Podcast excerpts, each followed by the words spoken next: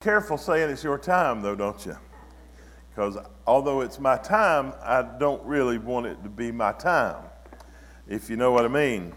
You know, Tommy, I'm really grateful for you. Doesn't he do an awesome job? He really does. And uh, I tell you, he's got a pretty awesome voice. Sounds so good up here. But thank goodness for those ladies, they make you look better. So, yeah, glad to see everybody this morning. Let me uh, encourage you, if you would, to be praying for uh, one of my dear friends' uh, family. Brother David Self, one of our associational mission strategists over in the Washington Association, passed away last night from COVID. Um, last week, a dear friend of mine from Dudley, Georgia, passed away from COVID. They had his funeral service this past Wednesday. His name is Bill Smith, a fine, strapping young man. Um, and so when you hear this kind of thing going on, it's a little disconcerting, isn't it? Uh, it, it will really shake you to your core. Uh, last uh, August, I was blessed to be in the hospital for about six days with COVID, and uh, God brought me through it, thank goodness. I, I guess I'm just too mean and stubborn. Uh, I, I like to hang around. Of course, I wasn't finished eating yet. And uh, so I lost 35 pounds to get, but I gained it all back. So, you know. Anyway, I'm glad to see you today. Let's be praying for Brother Scotty, who's on the road today, is my understanding. And, and what a blessing that he's been able to go back and participate in a vow renewal, is my understanding. So that's awesome. And uh, he says so many good things about you guys. I want you to know that. Um, in fact, he told me to ask you for a raise for him. Um, not really, please, please don't. Uh, I don't want to get Scotty in trouble. He did not say that, okay? He did not say that at all. But um, what a hoot he is. I just, I enjoy him so very much, and he's just such a blessing to me. And I'm so grateful that he has allowed me to come and fill the pulpit this morning. You know, when I went to be a pastor, uh, in a couple churches. One thing I told them when I went, you know, it, it, doesn't, a lot of things that I don't really care that much about. We can do this or we can do that or we can do the other. But one thing I want control of, and that is who stands in my pulpit. Because I don't want anybody standing up with false teaching or uh, bringing you things that don't necessarily or that are not necessarily true or maybe an opinion or, or whatever the case may be. When we stand in the pulpit, we need to bring to you God's word. God's unadulterated, inspired, inerrant, infallible word. In fact, when my wife and I had our first date, I'll never forget, she lived on Houston Road in, uh, between Macon, Georgia, and Warner Robins, Georgia. And I went and picked her up for our first date, and we drove up to the, there was a red light right down the street from her house. So I went and got her, got her in the car, and we got to the red light, and I looked at her, and I said, Tell me what you believe about God's Word. She said, I believe it's the inspired, inerrant, infallible Word of God. And I said, We can go on a date then. And, uh, and we did, and here we are 33 years later. Have mercy. Uh, apparently, she did believe that. She believes in grace and mercy because she certainly has extended it to me, and I'm very grateful for that. Thank you for being here. It is a Labor Day weekend. I know that the virus has people shaking in their boots, but you know, we don't have to fear, do we? We really don't. God is in control, and I'm so grateful. He's been in control in so many areas of my life that this is just one more situation where God is still in control, and I'm grateful for that. So, I wanted to talk to you this morning about something that's very special to my heart. This isn't just something that was pulled out of the air. This is kind of where I've been lately. And, uh, you know, we have a counseling ministry called Pathway Christian Counseling. And I, I want to ask you to be praying for us. We also have a, a ministry called Pathway Corporate Care, where I serve as a corporate chaplain to business and industry in our area. But we, we're about to start something brand new. And I'm so excited about this. It's called the Great Exchange. You know, uh, the scripture says that he became sin so that we could become his righteousness. You know, there's nothing we could do for our eternity except that. A, a man that came and lived perfection, uh, a man that was also God, and then in turn exchanged his righteousness for our sin. He was punished for our sin. So it's called the Great Exchange, but it's a drug and alcohol intensive outpatient program. And so we're starting that on September the 20th. It will run three days a week Monday, Wednesday, and Friday from 9 until 12. We've hired a certified addiction counselor to come in and teach that, who is a strong Christian, also a pastor's wife. And uh, I'm really, really grateful for her. Her name is Kim Shook, and she'll be with us uh, starting on the 20th of September. Something else has happened that we're grateful about, we need your prayers about, and that is the fact that my wife, who was a 37 year career nurse in labor and delivery, decided she was ready to retire. Now, something's wrong with this picture. I'm five years older than her, and she's ready to retire. So she retired, and I put her to work. So she's, she is now our office administrator at Pathway Christian Counseling, so I'm very grateful for that. I was getting so uh, deep in everything that was going on there, but I'm so grateful for what God is doing. But God is doing something else in my life as well, and it's in, in dealing with counseling clients, and I want to go a little bit beyond that and say that actually it's in dealing with everybody. One of my favorite characters in Scripture is a guy named David. David, and you know, David was called a man after God's own heart. But David was also the one who committed adultery with Bathsheba. David was also the one that did this and that and the other. And I could tell you all the things that David did that were wrong, but for some reason he was still called a man after God's own heart. One of my favorite songs ever was written by a guy named Gary Chapman. I don't know if, if you're old enough to remember all that, but he wrote a song called A Man After Your Own Heart. And, and, it went like this, and it, it was kind of telling David's story. So you can hear David all through this. Oh God, Father in heaven and earth, I call to you like deep calls to deep over water. Show me your endless measure of grace. Anybody besides me here need that? Let tender mercy shine once again from your holy face. And then he says, Deep in my soul there's a craving to please the one who has saved me Oh God, though I have fallen so far, you know that I'm still a man after your own heart. Can you relate to this? I am driven by rivers of pride. You are my rescue, the maker and the keeper of my life. Lead me by the still waters again. Use me in spite of the prodigal child that you know I am. Just as a deer runs to water, so does my soul to you, Father. Oh God, though I have wandered so far, you know that I'm still a man after your own heart. How in the world could somebody like David be a man after God's own heart? Well, actually, Paul referred to him that way. Did you know that? If you look at Acts chapter 13, verses 16 to 23, I want to read that verse for you just a little bit, and you'll see what we're talking about. Standing up, it says, Paul motioned with his hand and said, Fellow Israelites, and you Gentiles who worship God, listen to me. The God of the people of Israel chose our ancestors. He made the people prosper during their stay in Egypt.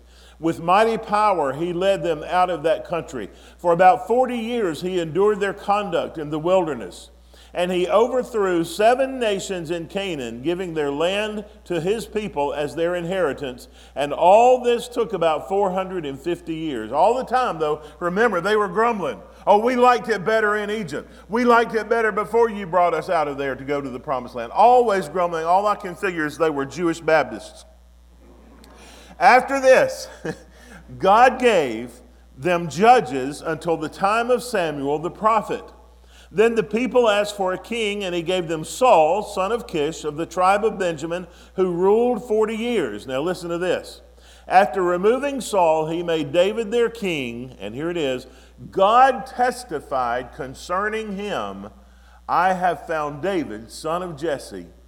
And there's that phrase, a man after my own heart. He will do everything I want him to do. From this man's descendants, God has brought to Israel the Savior Jesus as he promised. Now, you know something? Let me tell you why this is special to me. We're going to talk about what does a man after God's own heart look like? And by the way, in, in this context today, the, this means woman as well. What is a woman after God's own heart? A man after God's own heart? Somebody asked me when I was in school studying to be a counselor they asked me this question Well, what kind of counseling are you going to specialize in? I'm really not an arrogant person. I, I don't think I am anyway.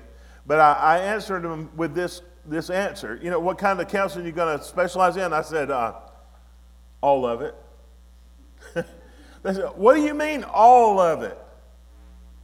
And I got to thinking about that thing, and I said, well, you know, the answer is always the same.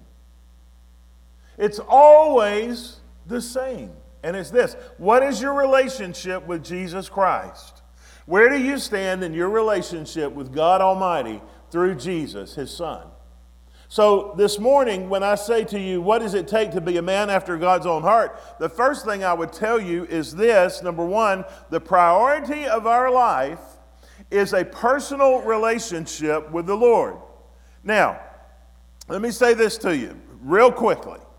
I grew up in a church back in Dublin, Georgia, that I thought was uh, it was just amazing to me. But then as I grew and as I matured, I realized that all of those people, most of those people at least, probably 90, 95% of them, were simply following the motions. They were simply just going through the motions, but their relationship with Christ really was not even there. They dotted their I's, they crossed their T's. You remember when the old envelopes, uh, offering envelopes in Sunday school used to say, attended, Bible read daily, um, giving, read lesson. It's all those things that we're supposed to do to be in relationship with the Lord, right? Those things are not putting us in good relationship with the Lord. Do you understand? Those are works. And we're saved by grace through faith, not works, lest any man should boast. So this morning, when we talk about a relationship, I don't want to know how many times you come to church. I don't want to know how many times you get, take groceries to your neighbor, although those are good things. But let me tell you, coming to church doesn't make you a Christian any more than standing in a garage makes you a car. You're exactly right. No, that's not it at all. It's all about a personal relationship with Christ. So, I want to get deeper with you today. I want to go beyond the church attendance. I want to go beyond doing all the right things. I want to go beyond having a good reputation in the community and all that stuff. I want to get into your heart this morning, and I want to ask you do you have a personal relationship with Christ? Now, there's something that, that I use in witnessing to people that I want to share with you this morning. It's called the one verse method. And I want you to check yourself and see if you have a personal relationship with Christ, because if that is not intact, we need not go any further. We need to stop right here and check that out. The scripture says, For the wages of sin is death, but the gift of God is eternal life through Jesus Christ our Lord. Now, stop and think about this with me. What does the word wages mean? What does the word wages mean? That's our paycheck, right? That's something we've earned and deserved, and it's the law that I get it. Now, when I started my first job, I'll never forget this, it was awesome. I was one of the best paid teenagers in high school because, see, I was making $2.48. Now, that's back when minimum wage was $1.60. But here's the deal. When, if they didn't give me my $2.48 an hour, I could have sued them because it's the law that we get what we deserve, right? It's the law that we get what we earn. Well, guess what? There's some wages in this, in this verse, and it's the wages of sin. Now, I get something, I've earned something, deserve something because of the fact that I'm a sinner. And what is, what who's a sinner in here besides me? All right, thank you. All right, now you that didn't raise your hand, I'm kidding. Here we go.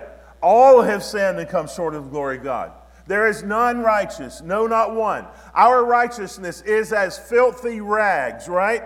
The very best that we can do when we put it before God is as filthy as what that word is actually referring to menstrual rags from the Old Testament. That's the very best that we can do. And that's not good enough, is it? The wages of sin, and we're all sinners, we've earned and deserve something, is what? Death.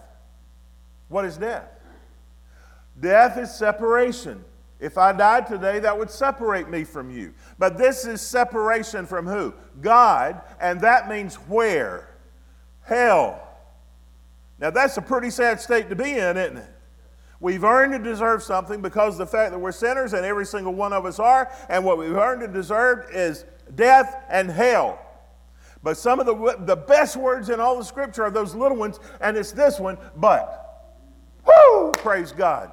I don't have to get stuck on that side of wages of sin is death. But what's a gift? Somebody gives you something. Why? Is it the law that you get it? Have you earned it? Have you deserved it? No, they give it to you because they love you. The gift of who loves you? God. What is the gift that God gives you? Eternal life. Well, if death is separation from God, then life is being with God. If death is separation from God and that means hell, then life is being with God and that means heaven. Exactly. But now here's our dilemma the wages of sin is death. We're stuck on that side. But the gift of God is eternal life. How do we get from here to here? It's the rest of the verse through Jesus Christ our Lord. He becomes a bridge for us to go from wages of sin is death to the gift of God is eternal life through Jesus Christ our Lord. Has that ever happened to you? A lot of people would say no. I've been to church. I've done all the right things, but I've never trusted Christ as my Savior. You would be amazed. Let me tell you something. One time, when I was uh, employed with a church in Dublin, Georgia, we went through a revival, and guess who got saved? The pastor. Now, if you don't think that won't shake your foundation, that shook me. I was in my 20s. I will never forget. I rode around. I was single, y'all, so I could do this. I rode around all night probably one o'clock in the morning, trying to rationalize this in my head. That man had been in the pulpit preaching God's word Sunday after Sunday after Sunday. People were getting saved, but he was not saved himself. You never know. So we have to have a personal relationship with the Lord. Remember, Jesus said, I am the way, the truth, and the life. No man comes to the Father but by being a deacon. No? Jesus said, I'm the way, the truth, and the life. No man comes to the Father but by being at church every time the doors are open. No. Jesus said, I am the way, the truth, and the life. No man comes to the Father but by me. It's the only thing that will get us from there to there. Relationship with Jesus Christ. So, what do we do? When we become a Christian, how are we to hear God? Well, I learned something in experiencing God many, many years ago. That, by the way, that's a, a study course, experiencing God, okay? And one, they, one thing they said was, God speaks. People ask me all the time, how do you hear God? How do you know God's will? Well, God speaks by the Holy Spirit through the Bible, prayer, circumstances, and the church to reveal Himself, His purposes, and His ways. I learned that. I committed that to memory, and I have seen that happen. God speaks how? By the Bible. So we seek God through His Word. What does Psalm say? 119, 15, and 16 says, Meditate, I delight in your decrees, I will not, wait a minute, I can't see that far. I meditate on your precepts and consider your ways. And then verse 16, I delight in your decrees, I will not neglect your word. So we go to the scripture for God to speak to us. He says, Your word is a lamp unto my feet and a light unto my path. Have you ever heard that phrase before? Where? Vacation Bible School. I pledge allegiance to the Bible. We learn little stuff when, when we're three years old. But that's big stuff, y'all. That's not little stuff. Psalm 5 3. In the morning, Lord, you hear my voice. In the morning, I lay my request before you and wait expectantly. Psalm 63, verse 6 through 8. On my bed, I remember you. I think of you through the watches of the night. Because you are my help, I sing in the shadow of your wings. I cling to you. Your right hand upholds me. You know what? I have people come to me often and they say, I'm so anxious, I'm so full of stress, and I'm losing sleep. And I ask them this question What is it that's on your mind when you lay your head down on the pillow at night to go to sleep? What is it that's there? Well, I'm thinking about everything I've got to do the next day. Well, I'm thinking about that um, bounce check I had. that bounce check I had today. I, am thinking about um, the argument that I had with my wife, and this. It's no wonder we don't sleep. When you go to bed at night, you meditate on God's word. See what happens. Think of God through the watches of the night, like that scripture says. Because you're my help, I sing in the shadow of your wings. You know what I, what I visualize myself doing at night? Uh, when I lay down and I go to sleep, I cross my arms. I can't sleep on my stomach for some reason. I think I get dizzy. I can't sleep on my back because then I go to snoring and my wife kicks me out of the bed. So what I do is I lay on my side and I cross my arms and I just pretend God's hugging me when I lay down at night. And believe it or not, that goes so far in relieving stress and anxiety and, and doubt and all of those things. Okay, so we seek God through His Word. Number two, uh, in our relationship, we place our trust in the Lord when facing trials and difficulties. Now, listen to this 1 Samuel 17. Again, this is about David. He was a man after God's own heart. What did he do? It says, David said to the Philistine, You come against me with sword and spear and javelin, but I come against you in the name of the Lord Almighty, the God of the armies of Israel, whom you have defied. This day the Lord will deliver you into my hands, and I'll strike you down and cut off your head. This very day I will give the carcasses of the Philistine army to the birds and the wild animals, and the whole world will know that there is a God in Israel. Now, if that's not confidence in God, I don't know what it is. We were singing just a minute ago, This is my confidence. Absolutely. We do not have to be shy. We do not have to be afraid. We do not have to fear anything when we have a relationship with God. Don't be afraid of COVID. Be very aware, be very conscious, do what you're supposed to do. Take care of yourself, but don't you dare let Satan make you scared to death through something like that that God has control over. I believe it with everything within me. Now, let me share with you some personal testimony of where I've been. When, when I think of, of how I have to trust in the Lord when facing trials and difficulties, when I was 50, no, not me, when my mom was 54 years old, she was diagnosed with something called Alzheimer's disease. 54. Now, I'm 63 now. When I got to 54, I said, Thank you, God that you've gotten me this far and I'm okay. My, we watched my mom go down and down and down. Finally, when she was 59, my father had to place her in a nursing home. I'll never forget that as long as I live. I went to the nursing home with him that afternoon and I watched him literally torn in half. And that night, after he left her at the nursing home by herself, he had a heart attack. He called me at 2 in the morning. He said, Al, I need you to come to my house. He said, I think I'm having a heart attack. I called 911, got them over there, rushed over there, and found him there on the floor. Uh, he had had a heart attack, got him to the hospital 6.30 in the morning. I left him in ICU, and I drove down the street to the nursing home where my mother was, and I walked in to see her, and she had a, a terrible look of fear on her face. She was tied in the bed, and I said, God, why in the world are you doing this to me? We don't deserve this. This is not fair. My mom was not necessarily tied in the bed, she was restrained with a restraint that was for her protection. Now I understand that. Then nobody had told me about that. Six months later, at the age of 57, my father passed away. He couldn't take it. So all of a sudden, I became the primary caregiver for my mother. And it was day by day by day by day. I said, God, what do I do with this? God, what do I do with that? God, what do I do with the other? I really can't take this. Well, somebody came by, actually, my pastor came by that day after my mom went to the nursing home, and he shared with me a verse, Isaiah 55, 8, and 9, that says, For my ways are not your ways, and my thoughts are not your thoughts, but as the heavens are higher than the earth, so are my ways than your ways, and my thoughts than your thoughts. He said, Al, I know you feel like God has left you. I know you feel like you can't take one more step.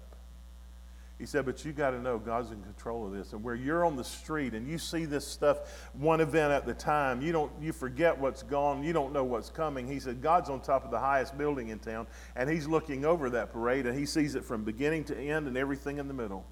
He knows where it's been and he knows where it's going. Trust him. And as I trusted God, all of a sudden I was sitting in church one day, and th- this was maybe months later, and and um, pastor was preaching a sermon, And he used this verse of scripture that I don't think I'd ever heard before. And, and honestly, I'm not even sure it had anything to do with the message. I cannot tell you what he preached that day, but I can tell you this verse. 2 Corinthians 4 16 to 18, it says, Therefore we do not lose heart, though outwardly we are being renewed, we are, though outwardly we are wasting away, inwardly we are being renewed day by day. For our light and momentary troubles are achieving for us an eternal glory that far outweighs them all. So we fix our eyes not on what we see, but on what we don't see. Because what we see is temporary, but what we don't see is eternal. Look how that fit my situation so beautifully. Unbelievable that God would speak to me that way. So, time went on and I got better. And later on, my uh, father in law was diagnosed with cancer when he was 65. He was diagnosed on February the 15th. He died on March the 24th, just two or three weeks later. We didn't know what to do with that. He died on Wednesday morning. We buried him on Friday morning. And Friday night, my house burned down. I said, God, all that time I put my faith and trust in you, and now you, here you are leaving me again. So I don't, I don't understand this. So that happened Friday night, midnight, a little bit after midnight, pouring down rain that night. And um, I was supposed to sing in church the following Sunday. It was in March, and we were doing our passion play. And um, I had a lead role. I was a narrator and dressed up in a Pharisee getup, and uh, was supposed to sing a, a solo with the choir. And I called my minister of music that Friday. We were supposed to sing on Sunday, and I said, I just don't think I can be there. We've had a death in our family, and our house is burned to the ground. We're homeless. We're clothesless. But we, we do still have our lives.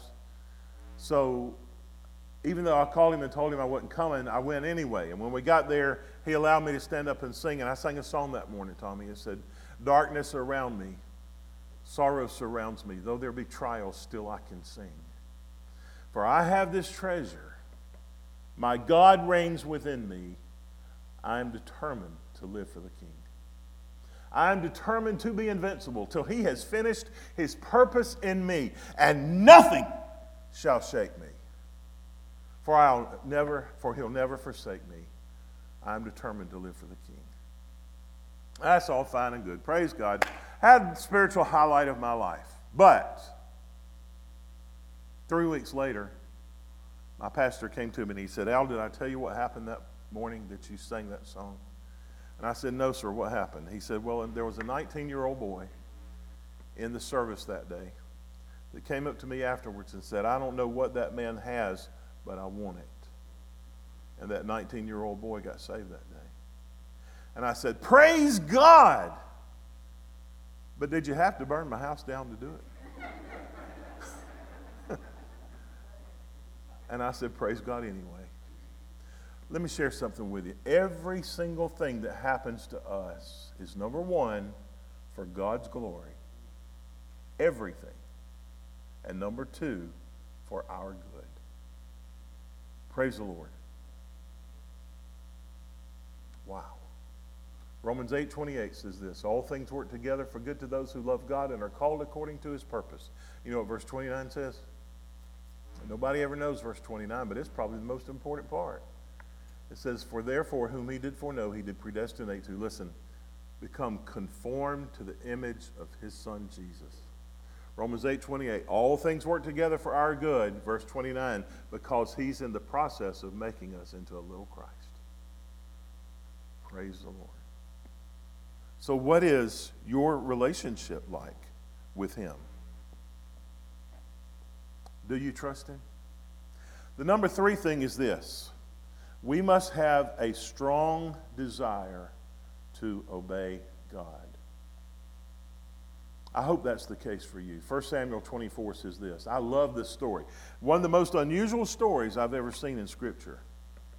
And you're going to be amazed. I don't know if you've ever heard of this or not. 1 Samuel 24, listen to this. After Saul returned from pursuing the Philistines, he was told, you know what? That I gave Scotty the wrong. Maybe I didn't. Bear with me. I, again, I can't see back there. After Saul returned from pursuing the Philistines, he was told, David is in the desert of En Gedi.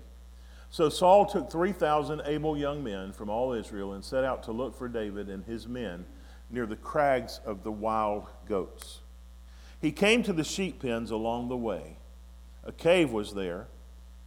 Now listen to this. And Saul went in to relieve himself.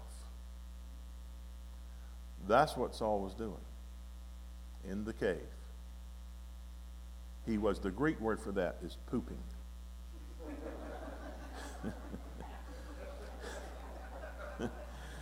he came, uh, this was Hebrew, wasn't it? This wasn't Greek.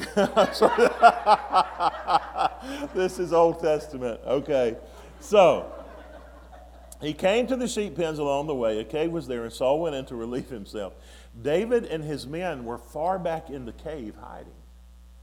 The men said, This is the day the Lord spoke of when he said to you, I will give your enemy into your hands for you to deal with as you wish. They were telling him, Go on up there while he's busy, while he's busy, and kill him. David crept up unnoticed. Look at this. And he only cut off a corner of Saul's robe. So he could say later on, uh huh, gotcha, instead of killing it. Afterward, David was conscience stricken for having cut off a corner of his robe. He said to his men, The Lord forbid that I should do such a thing to my master, the Lord's anointed or lay my hand on him, for he is the anointed of the Lord. With these words, David sharply rebuked his men and did not allow them to attack Saul, and Saul left the cave and went his way. Now, what in the world does that have to do with anything? Saul was in the cave relieving himself. The, the, the world was telling David, kill him. God was telling David, don't kill him. He's my anointed right now. And David obeyed. Now, what did that look like in this world? What is it that God has told you to do that you have failed to obey? Now, I can't speak for you, I can only speak for me. But back in 2007, God told me to start a counseling ministry. I did it. And I was pastoring a church in 2005, and they wanted to keep me in the office from 8 to 5. And it was very, a very rural church. If you went to that church, it was on purpose. You didn't stumble on this church. So I sat out there eight to five, day after day after day, and if my car was not there, I was gotten on to by the deacons.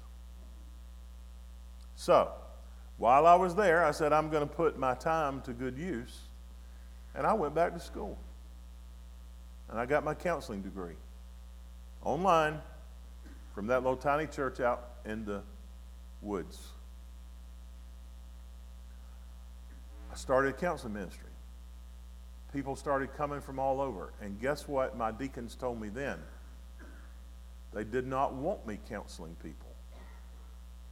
They only wanted me sitting in that church day after day after day, twiddling my thumbs, preparing a sermon.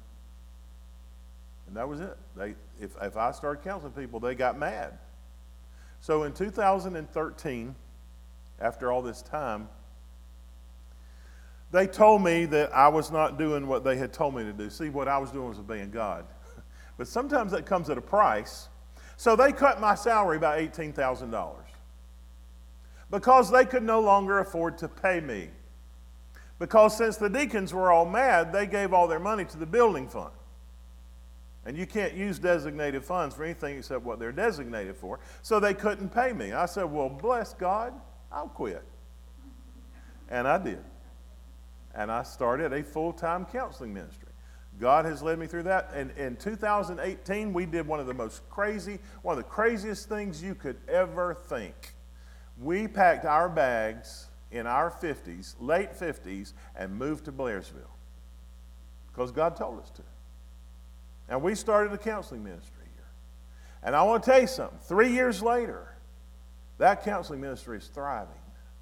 Hundreds of people have been helped through that counseling ministry. And I'm not, please understand, that's not me. That, that only comes because we obeyed God. It's not me. And then we started a corporate chaplaincy ministry. And you know there are people in Panel Built, and there are people at Chick fil A, and there are people for North Georgia Tax Solutions that hear the Word of God now because of that. And now we're about to start a drug and alcohol uh, recovery center and even that was discouraged. I was discouraged in doing that. And I don't know what's going to happen. I, am going to tell you what, my wife has retired from her job. I could only pay her at the counseling ministry half of what she was making. Half. But it took it all. So we're trusting God as we move forward to provide for us. Now, I can't sit down with pen and paper and tell you, well, look, God gave us $1,000 here, God gave us a, a $10,000 here, God gave us this over here. All I can tell you is God's provided. That's all I know to tell you. Now, I don't know if that means He makes our groceries go further, or He lets us not get sick where we have doctor bills, or if He takes our gas and pours, and when we pump gas at the gas pump, He pumps twice as much in. I'm not sure what He's doing. But I can tell you, he's doing it. Now, we've only been at this for a week. So far, so good. I ain't lost no weight from missing a meal. I'm trusting God. So, we've obeyed God. We have a strong desire to obey God. Now, number four, I got to hurry here. We also demonstrate a spirit of humility. 2 Samuel 7:18. This is King David again. Then King David went in and sat before the Lord, and he said, Who am I, sovereign Lord, and what is my family that you have brought me thus far?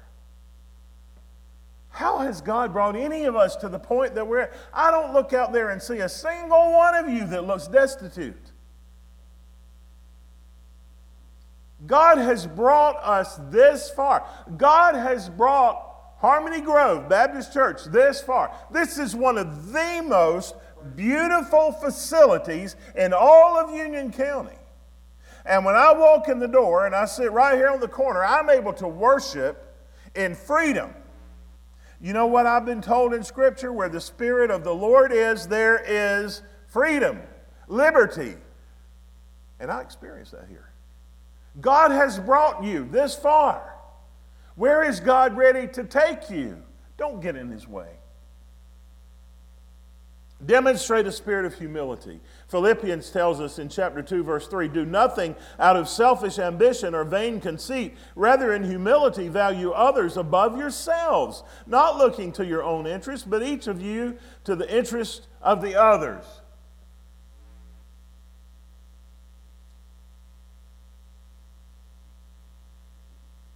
What's the song say? Lord, I'm, Lord, it's hard to be humble when you're perfect in every way. to know me is to love me. I don't remember the rest of it, but I do remember that that's not humility. It's a far cry. What is humility? I, I personally think humility is summed up in the verse He must increase, and I must decrease. That's been my favorite verse for the last several months. Because in and of myself, I am so, such a big fat zero. But in light of God's word and God's relationship with me and my trusting Him and obeying Him and all those things, I'm, that, that, that's, that's me. But it's not me, it's God in me. I'm crucified with Christ. Nevertheless, I live. Yet not I, but Christ lives in me. And the life that I live in the flesh, I live by faith of the Son of God who loved me and gave himself for me. That's what it's all about, folks. I'm going to close with this one. Number five, we demonstrate the spirit of a servant. What is your spirit when it comes to servanthood? I'm going to take you and I'm going to read to you another story about David. And this is probably one of my absolute favorites about David. It's about David and a guy named Mephibosheth. Now, say that three times over fast. How many of y'all have ever heard of Mephibosheth? One or two of you. Okay, well, I can't wait to tell you this story. Verse 9 David asked, Is there anyone still left of the house of Saul to whom I can show kindness for Jonathan's sake? Now, let me stop there and remind you Jonathan and David were like that two peas in a pod. They loved each other. They had the godly example of an intimate relationship between godly men. And it was awesome. There was one little kink there. Jonathan's daddy was Saul, and he was trying to kill David. That causes a problem. So, anyway, what happened? Well, Jonathan and Saul died. Both of them died. Well, guess what? David came into power. When a king comes into power, what he was supposed to do was kill everybody from the last regime so that nobody would ever threaten the throne. Well, Jonathan had a son, and his name was Mephibosheth. But David went against the law, he went against the rules, the expectations of killing everybody, and he, let's pick up again in, this, in the scripture. Now there was a servant of Saul's household named Ziba. They summoned him to appear before David, and the king said to him, Are you Ziba? At your service, he replied. The king asked, Is there no one still alive from the house of Saul to whom I can show God's kindness? He wasn't going to kill him, he was going to show him kindness. Well, Ziba answered the king, There is still a son of Jonathan. He is lame in both feet. You see, the, the handmaiden, the, the nursemaid, had been carrying Mephibosheth as a baby, and she dropped him, and it made him lame. He could not walk. So, where is he? the king asked. Ziba answered, He is at the house of Machir, son of Amiel, in Lodabar. So King David had him brought from Lodabar, from the house of Machir, son of Amiel. When Mephibosheth, son of Jonathan, the son of Saul, came to David, he bowed down to pay him honor. What do you think was on Mephibosheth's mind? This guy is fixing to kill me. He's fixing to put me out in front of a firing squad. He's going to do what some of the Middle Eastern people do from time to time and slit my throat. That's what Mephibosheth was thinking. David said, Mephibosheth, at your service, he replied. Don't be afraid, David said to him. For I will surely show you kindness for the sake of your father Jonathan. I will restore to you all the land that belonged to your grandfather Saul, and you will always eat at my table.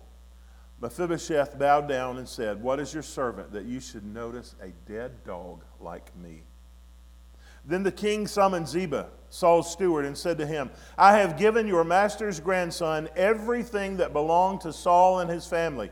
You and your sons and your servants are to farm the land for him and bring in the crops so that your master's grandson may be provided for. And Mephibosheth, grandson of your master, will always eat at my table. Now Ziba had 15 sons and 20 servants. Then Ziba said to the king, Your servant will do whatever my lord the king commands his servant to do.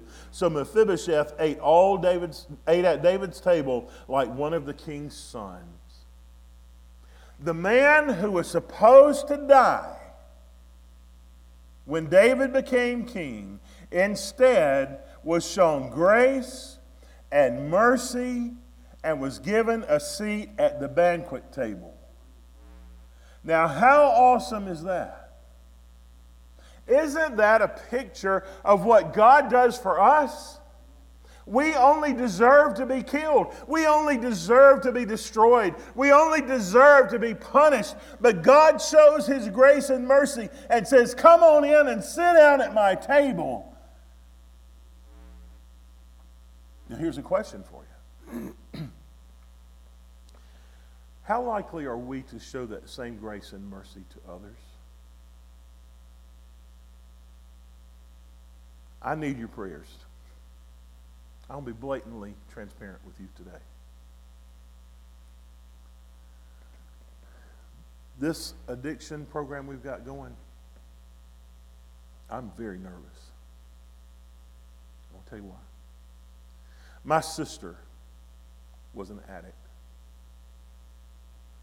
She was alcoholic. She was bipolar.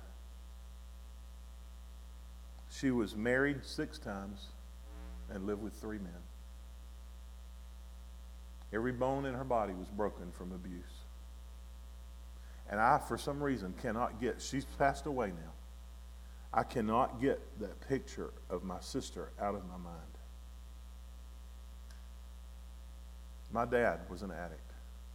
I want to tell you uh, something that was just really, it's really disturbing, and it, and it affects me every time I say this. But my dad would sit on the toilet for two or three hours at the time while he was sticking needles in his arms and his hips and getting high. I can't get that picture out of my mind. But what I'm trying to do is overcome that picture with a picture of Mephibosheth, who was lame from birth and given a seat at the king's table. I'm trying to find a new picture. My dad, even though he was an addict, accepted Christ at one time in his life. And I have to believe what the word says that even though he veered off that track, he still was saved. I don't understand it. I just did believe it and accept it. I got a picture of my dad in heaven. My sister prayed to receive Christ one time. She was saved. I think we're going to be surprised when we get to heaven anyway. And I have this picture of my sister sitting at God's table, trying to get that. How am I going to do when I see people come in and, and do the same things that my relatives did? They still need grace and they still need mercy. They still need love. And that doesn't come to us naturally.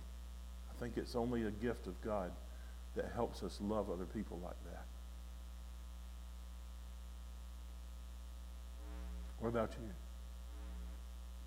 How do you love other people? Is it like that? So you say today, all right, Al, I want to be a man after God's own heart. I want to be a woman after God's own heart. So let me remind you to dis- demonstrate the spirit of a servant, demonstrate a spirit of humility, have a strong, passionate desire to obey God. Place your trust in the Lord when you're facing trials and difficulties. But above all else, make sure that you know, that you know, that you know that Jesus is your Lord and Savior. Would you pray with me? Father, thank you for this opportunity to share your word. Lord, I pray that somehow that you would take these feeble, confused, messed up words that I have stood here and proclaimed today, and that you would add your grace and your mercy to them and make them perfectly, completely understandable to whoever needed to hear this today. Father, I pray that as we examine our hearts and our lives before you, that we would make sure that we can be called a man after your own heart. Doesn't mean we're going to do everything right. Doesn't mean that we're never going to make a mistake or that we're never going to sin. What it does mean is that we have a relationship with you where we can be restored from that.